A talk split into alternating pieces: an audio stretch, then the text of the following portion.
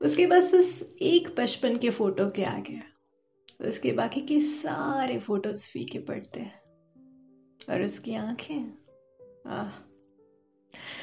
उसकी आँखें बिल्कुल उसकी माँ की तरह है। खूबसूरत। और वो?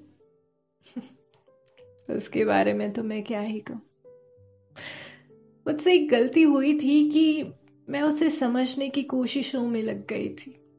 और ये समझते समझते बहुत देर हो गई कि जो अपना भी हो और समझ ना आए, वो समझने के लिए नहीं, जीने के लिए होता है। बिल्कुल इश्क की तरह। और वो वो आशिक कहाँ?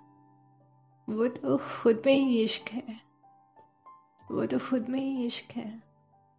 जहाँ मैं खुद को हार जाती हूँ, जहाँ मैं खुद को जीत जाती हूँ और जहाँ मैं जी जाती हूँ वो इश्क है जहाँ मैं जी जाती हूँ।